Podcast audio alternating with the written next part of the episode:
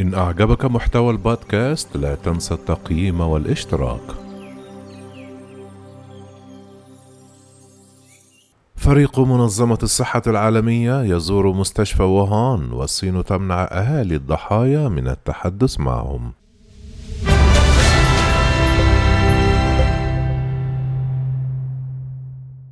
زار أعضاء فريق منظمة الصحة العالمية الذي يحقق في أصول جائحة الفيروس التاجي مشفى آخر في ووهان كان قد عالج مرضى كوفيد 19 في وقت مبكر يوم السبت الثاني من عملهم. كان مستشفى ووهان من أوائل المستشفيات في المدينة الصينية التي تعاملت مع مرضى في أوائل عام 2020 الذين يعانون من فيروس غير معروف في ذلك الوقت وهو جزء أساسي من التاريخ الوبائي للمرض. وقالت عالمة الفيروسات الهولندية ماريون كومباينز في منشور على تويتر عدت للتو من زيارة مستشفى جينينتان المتخصص في الأمراض المعدية وتم تخصيصها لعلاج الحالات الأولى في ووهان. قصص مشابهة تماما لما سمعته من أطباء وحدة العناية المركزة لدينا. وقال عالم الحيوان بيتر داسزاك من مجموعة EcoHealth Alliance الأمريكية وهو عضو في الفريق في تغريدة على تويتر إن الزيارة كانت فرصة مهمة للتحدث مباشرة مع الأطباء الذين كانوا يحاربون الفيروس في الوقت الحرج.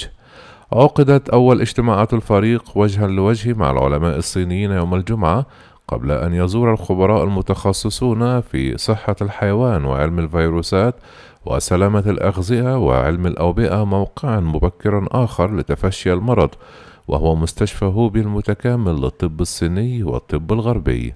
قالت منظمة الصحة العالمية ومقرها جنيف في وقت, وقت متأخر من يوم الخميس على تويتر أن فريقها يخطط لزيارة المستشفيات والأسواق مثل سوق وانان للمأكولات البحرية المرتبط بالعديد من الحالات الأولى ومعهد ووهان لعلم الفيروسات والمختبرات في المرافق بما في ذلك مركز ووهان للأمراض.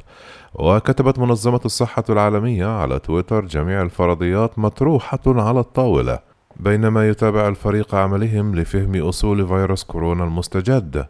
وقالت إن الفريق طلب بالفعل بيانات أساسية مفصلة وخطط للتحدث مع المستجيبين الأوائل وبعض المرضى الأوائل.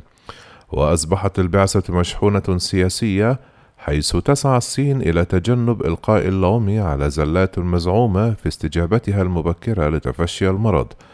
ومن غير المرجح أن تؤكد زيارة واحدة يقوم بها العلماء أصل الفيروس عادة ما يكون تحديد الخزان الحيواني للفاشية مسعى شاملا.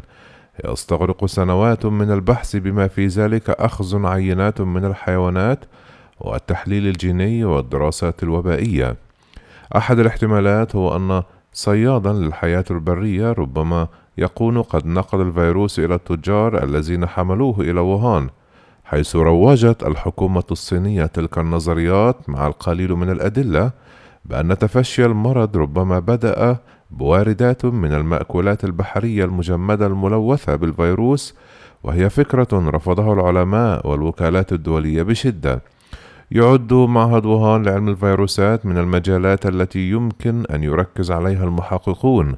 أحد أكبر مختبرات أبحاث الفيروسات في الصين أنشأ أرشيفا للمعلومات الجينية حول فيروس الخفافيش التاجية بعد اندلاع السارس عام 2003 أو متلازمة الجهاز التنفسي الحادة الوخيمة.